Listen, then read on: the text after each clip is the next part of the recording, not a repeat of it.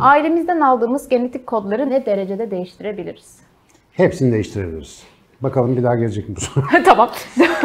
Yok şaka öyle değil. Yani bu soru aslında çok geliyor yani. Bu işte genetik mi ben bunu nasıl değiştiririm ne yaparım? Ama şu genetik meselesi 1980-90'lardan beri gerektiğinden çok daha fazla bir şekilde hayatımızı meşgul eden bir terim. Çoğumuz aslında ne demek olduğunu da bilmiyoruz. Ben biyoloğum ben doğru dürüst bilmiyorum. Yani genetikçilerin bile tam olarak aslında konunun hani tamamına vakıf olduğunu söylemek oldukça zor. Çünkü genetik dediğimiz şey bilim, beyin bilimleri gibi oldukça karmaşık bir alan ve neyin genlerle geçtiği, neyin işte yetişme sırasında kazanıldığı hala tartışma konusudur. Bu tartışma konusu sıklıkla her bilim alanında yani insana dair her alanda nature or nurture ikilemi diye geçer. Yani doğuştan mı geliyor, genetik olarak mı aktarılıyor yoksa yetiştirilişten mi oluyor diye. En basit özelliklerimizden en işte böyle marjinal hastalıklarımıza kadar her şeyin genetik bir tabanı olduğunu bilmekle beraber aynı genetik yapıya sahip olan insanların her zaman o durumu geliştirmediğini, ortaya koymadığını da biliyoruz. Dolayısıyla genetik aslında temelde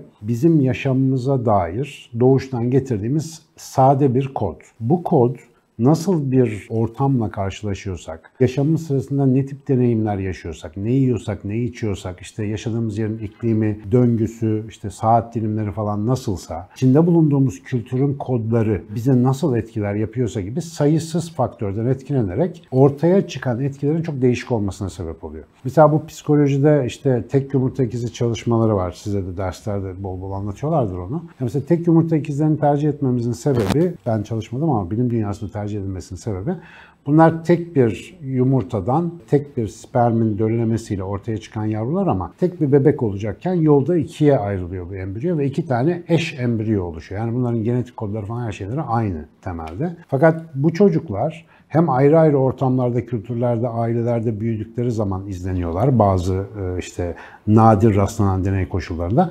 Bazen de aynı evde, aynı ortamda büyümelerine rağmen aralarındaki farklar mercek altına alınıyor. İkisinde de gördüğümüz bir şey var. Yani insanın biraz dış görünüşü, şekli, şemali, tabii ki cinsiyeti falan gibi belirgin şeyler genetik tarafından belirleniyor. Eyvallah. Bunlar da yani tek yumurta ikizlerinden biri erkek biri kız olmuyor. Yani genellikle ikisi de aynı cinsiyette oluyorlar. Fakat kişiliklerine dair detaylar, kafalarının çalışma biçimi, yaratıcılıkları, hayal kurmaları hatta yaşadıkları birçok psikopatoloji ya da nöropatolojik süreçler pek genetiğe bağlı gibi gözükmüyor. Genetik olarak ihtimali arttıran faktörler olmakla beraber bazı hastalıklar için mesela Alzheimer gibi bunların yaşamsal koşullarla nasıl karşılaştığı çok önemli bir belirleyici oluyor. Özetle ailemizden aldığımız genetik kod sadece bir başlatma fişeği gibi. Yani bizi belli bir noktadan hayata başlatıyor. Ve tabii ki aynen bunun gibi yani genetik kodumuzu nasıl seçemiyorsak, hangi ailede doğduğumuzu, hangi kültürde yetiştiğimizi de seçemiyoruz. Yani hasbelkader dünyaya geliyoruz. Bunların hepsine de ben yani o kültürel kodlarla yerleştirilen şeylere de genel olarak kalıtım demeyi tercih ediyorum. Yani genetikle beraber bir de kültürel kodlar var. Hepsi beraber bizim kalıtımımızı oluşturuyor. Ve bu kalıtımla daha sonra biz bir hayata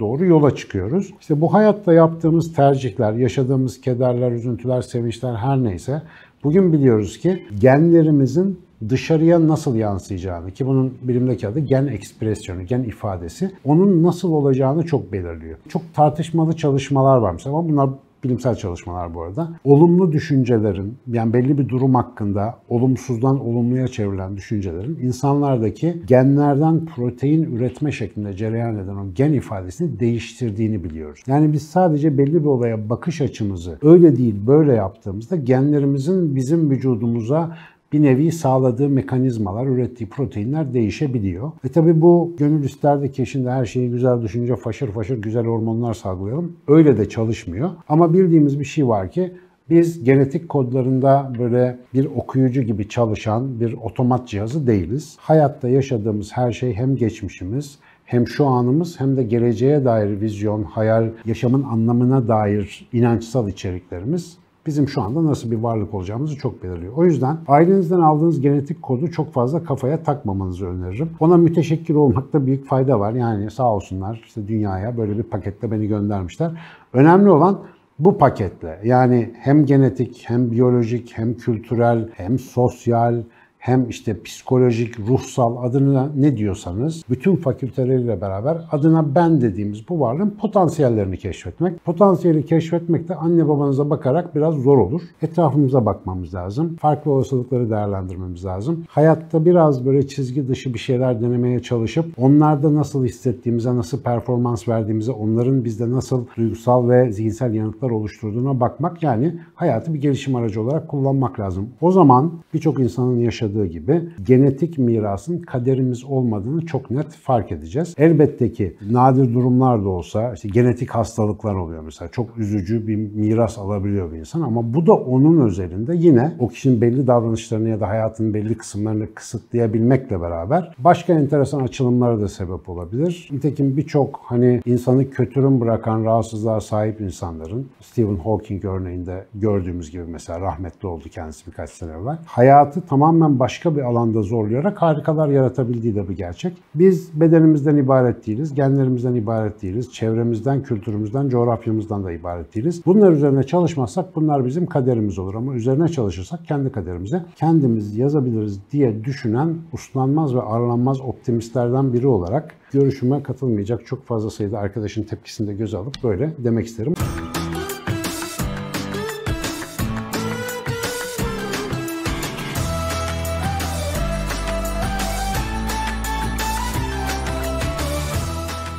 Bu arada arkadaşlar bu yaptığım bir bilimsel yorumdur. Bilimin kendisi değildir. Öncelikle birçok yoruma böyle de e, şeyler geliyor. Bizim soru yorumda yaptığımız bazı iddialara diyelim. Böyle açıklamalar geliyor. Standart bilim insanlarının böyle soru yorum pek yapmadığını fark etmişsinizdir. Çünkü bilimin bir konuyla ilgili verilerini ortaya koymak bizim soru yorum kadar eğlenceli olmuyor. Biz niye burada yorum yapıyoruz bir de üstüne? Yani bunu kendi yaşamsal tecrübemize yorumluyoruz. Bu söylediklerimizin %100 bir bilim insanı konuşuyor kesin doğrudur modunda olduğu anlamına gelmiyor. Sadece bu yorumları dinleyip işinize yarayanları, mantıklı makul gelenleri hayatta denemeniz için zihinsel ipuçları olması amacıyla burada sizlerle paylaşmaya çalışıyoruz. Dolayısıyla bunların hepsinin bir hata payı olduğunda gözden uzak tutmayalım. Ben hatalarımla yaşayabiliyorum valla. Çok fazla sorun yok. İnsanız. Yapacağız öyle hatalar. Genetikten nerelere geldik arkadaş. Hocam. Evet ama inşallah bu soru bir daha gelmez. Sevgili bilmiyorum ismini. Yani bak daraltmışsın Hazal. Lütfen rica edeceğim. Başka soru. Hocam huy ve yaşanmışlıklar genomum, genomum, genom, genomumuza. Çok zormuş söylemek. Genomumuza. Hep evet. beraber genomumuza. Kayıt ediliyor mu? Değişik oldu. Evet. Kayıt ediliyor mu? Örneğin ailenin geçmişinde katil veya hırsız olanın bu cürümlerin işleme potansiyeli var mı? Yani bunu bir yorum yapacaksınız. Şöyle. Heh, çünkü... Şimdi bu tarz davranışlar, sonuçlar demin konuştuğumuz gibi genetikten doğrudan türetilmediği için yani yaşamsal bir şey olduğu için bunların bu tip deneyimlerin gerisin geri gene yazılması için de yeterli yerimiz yok genomda. Yani genom böyle amel defteri gibi bir şey değil. Her şeyi yaptığımız her şeyi kaydedecek. Fakat yani şu da bir gerçek ki bizim vücudumuzun kompleksliğini düşündüğünüzde yani bu tabii biraz böyle fizyoloji, biyoloji bilginiz olduğunda komplekslik daha çok hayrete düşürüyor ama normal e, hani kamu bilgi düzeyinde baktığınızda bedenimizde bir sürü tantana var. Genetiğimizdeki bilgi miktarı bu bedensel karmaşıklığı açıklamakta maalesef yetersiz kalıyor. Çünkü çok az sayıda gen olduğunu öğrendik biz 2000 2010'lu yıllardan sonra bu insan genom projesi bittikten sonra. Bu kadar genin bizi bütünüyle ifade edebilmesi çok muhal gözüküyor. Bir kere zaten işte 12 bin 13 bin tane gen vardı en son hatırlamıyorum kaç tane çıktı. Onların da %70-80'i zaten kapalı DNA bölümleri. Yani normal günlük hayatta hücrelerimiz bu DNA bilgisini kullanmıyorlar. Kalıyor geriye işte %10-15'lik bir şey ve bizim bütün hikayemiz oradan yürüyor gibi. Ve bu kadar küçük alanda da yani neyi kontrol etsin genler? Hangi proteinimizi, hangi karakterimizi, hangi alışkanlığımızı? Dediğim gibi bunlar bir baz oluşturduğu için bu bazın üzerine yaptığımız her türlü hal ve hareketler bir şekilde bizim doğaçlama ürettiğimiz diyeyim yani programda olmadan yaşarken ürettiğimiz şeyler. Ama bu şu demek de değil, genetik e, koda kaydedilmiyor diye. Bunun nesiller boyunca sürecek bir etki yaratmadığı anlamına gelmiyor. Çünkü biz bugün yavaş yavaş işte epigenetik diye bir isim vermeye başlayarak bir şey kabul etmeye başladık. O da genlerdeki kodun dışında bir bilgi aktarma yöntemi varmış gibi gözüküyor. Şimdi tabii bilim böyle biraz tutucu olduğu için bu tip işlerde biz hala genlerin etrafında fiziksel bir sebep arıyoruz. Bu işte, metilasyonlar, histon proteinler falan oralara bakıyoruz. Ama yarın bir gün birisi hücrenin bizzat içini dolduran o sıvı kısmın işte sitoplazma dendiğini hatırlarsınız oraya. Oradaki belki hiç de proteinden falan yapılmayan bazı hede faktörlerin bir şeyler taşıdığını gösterirse ben hiç şaşırmam. Hatta hatta bedenimizin maddi yapısı içinde doğrudan gözlemleyemediğimiz ama bir radyo frekansı gibi bir şey gibi herhangi bir başka alan vasıtasıyla böyle bilgilerin taşındığı yarın bir gün açıklanabilir, bulunabilir, bulunmayabilir. Bunu niye bekliyorum? Bu olasılığın niye var olduğunu düşünmeye eğilimliyim. Çünkü bizim anladığımız anlamda genetik bilgi bizim kompleksliğimizle yarışabilecek düzeyde gözükmüyor.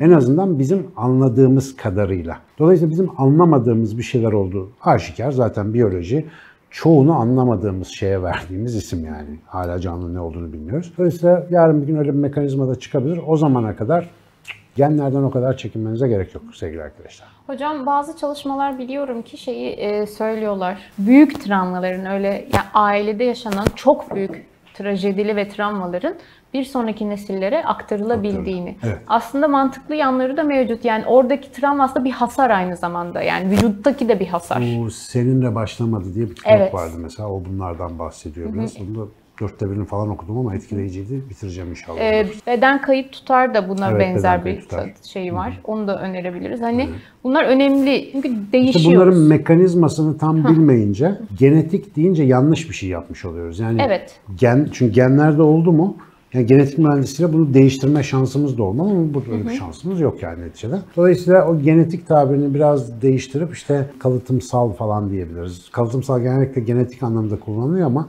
ben daha geniş e, düşünebileceğini, daha geniş tarif edilebileceğini düşünüyorum. Biraz öyle yaparsak tabii bu hani bizim günlük hayatımızda çok fark ettirir mi? Hani ha genetik dedik ha bir şey dedik. Hani burada ama bilimsel olarak kavramları da doğru oturtmaya çalıştığımız için o yanlışa düşmesek güzel olur diye düşünüyorum.